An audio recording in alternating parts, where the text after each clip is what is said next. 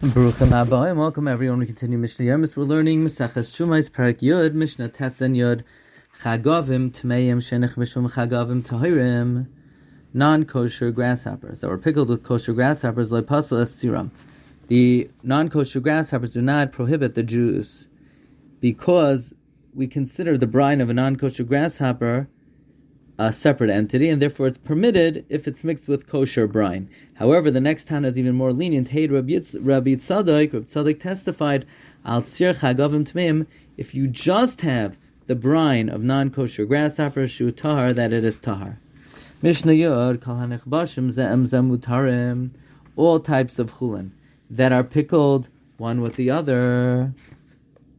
When it comes to vegetables, they're permitted elam hachasis, except if it's pickled with a sharp vegetable like an onion or garlic.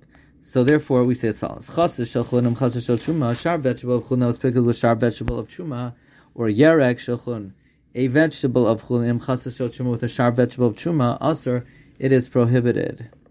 However, avachasis shel chun, a sharp vegetable of chulinim, yarek shel with a regular vegetable of truma, the, the regular vegetable chum will not give flavor, and therefore the vegetable of chulin, even though it's sharp, mutter is permitted. Wishing everyone a wonderful day.